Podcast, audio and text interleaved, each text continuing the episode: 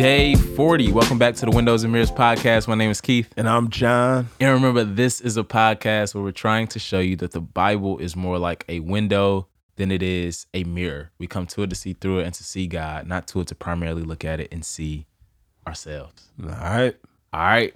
Deuteronomy. Deuteronomy. Boy, I was hyped. I I was hyped when I woke up this morning for this one. Um, Deuteronomy, last book in the first five books, only on day 40, and we're already through four books. It's crazy.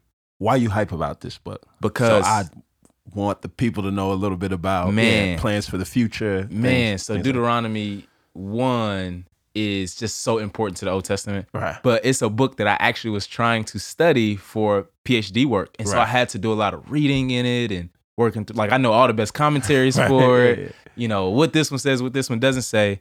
And um yeah, just a lot of work in it. Did a lot of work in my masters uh in it as well. And um I've just come to learn how important and central it is for the theology and understanding of the Bible Right. right? And so, like, it's so central, bro, that if the Old Testament, it's been said, if the Old Testament is a wheel, Mhm. Deuteronomy is the hub, Mm. right? Like all of the every other book kind of runs through it. Yeah. If the Old Testament was a house, then this book is is like the mudsill. It's like the Right. foundation. right. And if you think about it like this, it is a summary and summation of the first four books. Right. Right, Theological summary and summation. Yeah. For the next few books, Joshua the Two Kings, the historical books, it is the theological uh eva- like it provides the theological um framework for how the kings and everybody in the land is evaluated. Right. You get to the prophets when they are indicting Israel. They're, They're saying coming back to this book. yo, you're failing, you're failing to, to keep Deuteronomy, right. Right. They are covenant enforcers, right? They're not making up something new. Right. They're just enforcing the covenant that God already in place at Deuteronomy. Right. Right. Right. When you think about the prophets, how do we determine a prophet? Deuteronomy 13. How do we determine a king? Deuteronomy 17. Right? It's Yeah, all right, think right, about the right. feast. Deuteronomy it's so it's over and over and over and over again. Deuteronomy is super important. And so that's why I love this book. What's happening here? It's a covenant renewal. They're on the plains of Moab. Uh, Moses is like, hey, you heard about the first generation. I'm going to renew this covenant here with this second generation before we go into the land. God already said, I can't go in. I was of the first generation, right? Right. So he raised up Joshua and Caleb, right? Whole nine. And what the structure, the literary structure of Right. Deuteronomy is um the same structure as an ancient Hittite suzerain vassal treaty, right? And this was just a Seminary agreement. words you gotta. Yep. All it, all it was was an agreement Right. or a covenant Yeah. or a treaty between a king in the ancient world and a vassal or a servant. right. So what Moses is saying here, he's like, no, no, no. Yahweh is the king Right. Right. Right. and Israel is the servant, right? Right. And you have this structure that dates the book to a certain time period, right? yeah. And so, um, yeah, I could just keep going for, for days. Yeah. Um, and so the structure, I'm gonna just run through the structure really, really quick Right. because it's important. And listen, knowing where you are in the Old Testament, this is what I've learned, bro. Knowing where you are helps you to know what you're doing, Right. right? So, like, for example, studying Isaiah, it's like it's big book, but once you break it up into sections, Yeah. it's like, oh, he's just indicting Judah for the Right, first 30 right, chapters, right, right. So it's it's it's knowing where you are. Super helpful. All right. So one one through five, right? Yep. chapter one, uh, uh, verse one through five is this introduction. It's called a preamble, and the main parties are going to be introduced. Yahweh is going to be introduced. Right. Israel is going to be introduced. Moses as the covenant mediator between the two. Yeah. Right. Uh, one six through four. Right. Yeah. Is going to be the historical prologue. So in the historical prologue, you're going to have um the suzerain. The reason why the suzerain or the rationale for why the suzerain or the king should reign. Right. So Moses is going to go through the history and say, like, no, no, this is everything Yahweh did. This is why he deserves to be king over you. Right. Right. Right? Right. After that, you're going to have the stipulations, chapter Yep. 5 through 26. That's the longest part of this book. Yeah. And this are, these are very specific requirements given to the vassal, right? In terms of what it meant to be faithful to this king, right? And so after that, blessings and curses, that's 27 to 30. If you don't obey this king, guess what? These are the dis, uh, curses. Right. If you obey, these are the blessings. Again, the prophets, when they when they indicted Israel, they bring up these blessings and curses, right? Um, and then after that, you're gonna have the succession or the arrangements. And so 31 to 34, Moses is gonna just be like, yo, this is what it is. I'm about to die. This is what it looks like to live in the land. Um, you're actually gonna break the covenant, but if you repent, gotta turn back. So he gives the succession and the arrangements, and then he he too um, also in the book gives witnesses. So Yeah. in the ancient world, I know I'm going a lot. In the Nah, ancient world, good. in the ancient world, bro, gods never enter into covenant with people. Right. Mm. And we see here, they were usually witnesses Right. to this covenant. Yeah. Here, heaven and earth, Moses is going to say, are the witnesses. Mm. But God is entering into a covenant with you. And so you just see the beauty and That's the amazing. contrast, bro, between what was going on in the ancient world. God is speaking to his people in a way that they can understand, Right. just like he does now, right? Yeah. Through English Bibles. Right. but here, um, he's speaking to the way, yeah, to his people in a way they can understand. And he wants them to know he loves them and that they're in this covenant relationship. Yeah. You know what I mean? I love what you highlighted at the beginning, right? So it's Deuteronomy is really like the second giving of the law. It's not just the second giving of instruction, right? Mm-hmm. But it's actually as God gives the law, he's reminding the people of his faithfulness. Yes. Why it is that he deserves to be king. Absolutely. And then the instructions come as a result of After that. So that. the instructions are built after on the foundation of God reminding people of his faithfulness Yes. so that they are reminded that the promise is going to come Mm-hmm. On the faithfulness of God, not on merely how well they keep the instructions because they are going to fail in the instructions that they keep, but at the end of the day God is still going to keep his covenant promise. Yep. They'll Yeah. fail all right. yeah, we know yeah. that. So in chapter one, Right. right. So he goes through the history, and the thing that the one thing that really stuck out to me, um, and especially in terms of this podcast, was verse thirty-one, of chapter one. He says, "And you saw in the wilderness how the now remember he's he's telling why God should be king over. you. Yeah.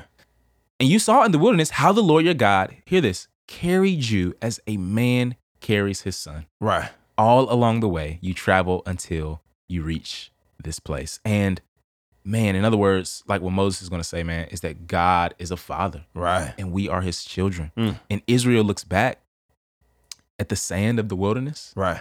And they realize there's only one set of footprints, Footprints. Mm. right Yep. and the only reason they are here today is because because god carried them Right. not because of their ingenuity, not because of their their own strength and spirituality.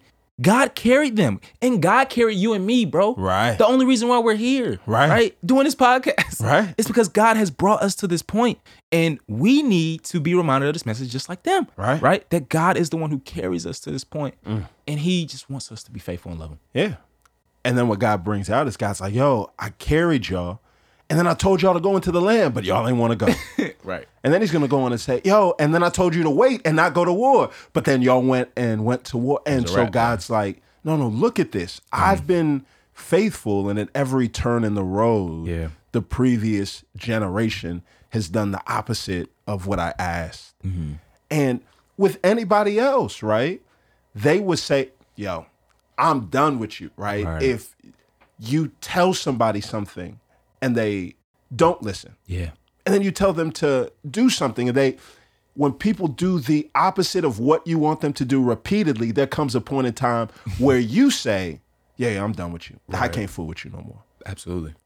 and i love this book because it's it's god not saying that. Right. god's not saying yeah i can't fool with y'all no more. God's saying no no look all right look at the past. I've been faithful. Let me remind you of this let me mm-hmm. remind you of your faithlessness. Mm-hmm. And let me remind you that you're still here. Mm-hmm. So look there's a future story that's yet to be written and your Yeah. hope can be rooted in me Yeah, absolutely. And then two, he's he continues on, right? And so he's going to talk about, you know, how they passed through uh the land of the descendants of Esau Right. and the descendants of Lot and how they had their own land that God said I would give to them and God just fulfills his word over and over and over and traveled through the wilderness for 40 years and in 2 7 he'll say this for the Lord your God has blessed you in all the work of your hands he has watched over you over your journey through this immense wilderness the Lord your God has been with you these past 40 years and you have lacked nothing. Mm.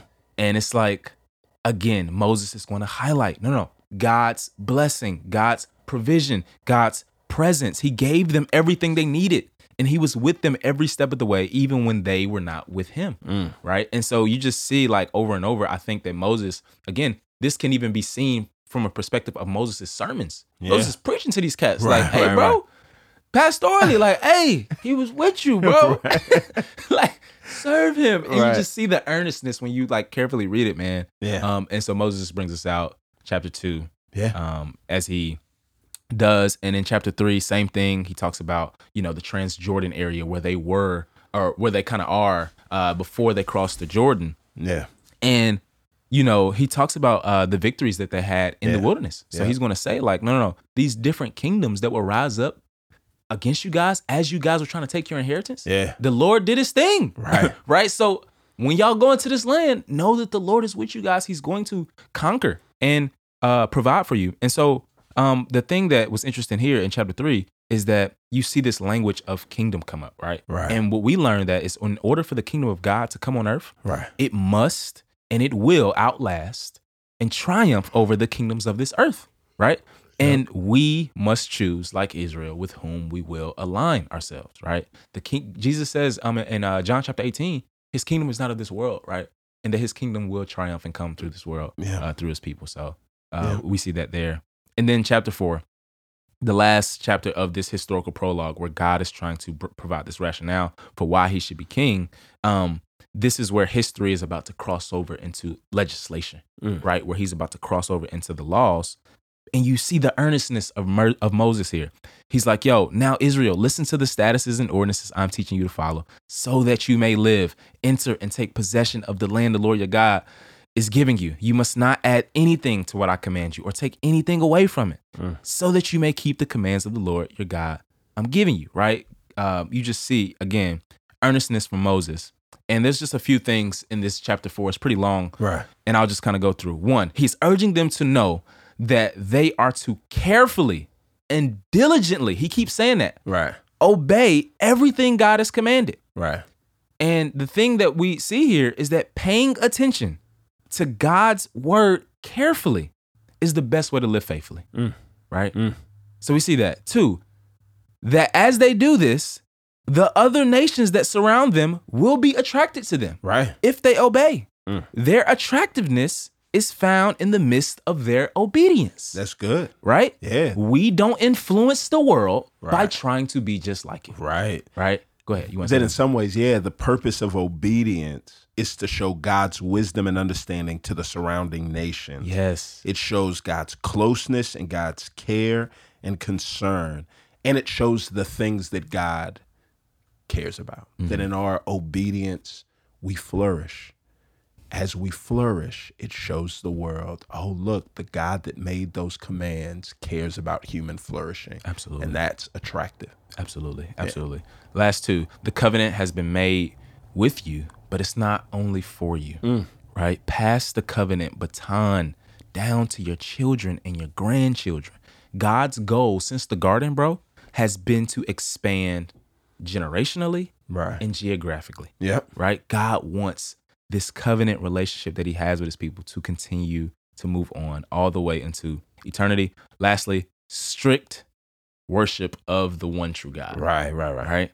I am the one God. Do not go and make idols. There's no other God but me, he'll say, in the entire universe. Listen, he says, yo, when you heard my voice in the cloud, you ain't see no form, bro. Right, right. So why? Because he is the invisible God, right? See First Timothy 1. And he is transcendent. He is the fountain of existence itself. So don't go make gods that you can see, Right. That you can craft with the form of your hands, right? Come to the one true God, love me, and don't serve idols. Yeah. So that's what he kind of uh, ends off on. And the thing I just wanted to uh, say is for us, application. Those things, yes, but we should be historians. Right. We should be historians and recount the faithfulness of God in biblical history Right. and in our own history. Yeah. And that will help us realize the way in which we should worship. Yeah, God's faithfulness in the past is what fuels present and future obedience. Yeah. Right. So if you feel like you're running out of fuel, it's probably in large part because your history of God's faithfulness uh, has a leak in it. Right. Yeah. So constantly fill it up, fill it up. Remind yourself of the good things that God has done. Remind yourself of the gracious way that God has accepted people that return to Him Mm. after they fail. And those are the things that incentivize us not just to obey, but to run towards God instead of running away from Him when we fail. Absolutely. Yeah. Pray. Yeah. Father, we pray that that would be the case, that today we would take some time and pause and be reminded of your faithfulness to us, Father, and that would fuel us to live in such a way, a way where we honor you with our obedience, Father, and we fan that flame of your goodness to people that are surrounding us looking for hope somewhere else than the things that have let them down. It's in Jesus' name we pray.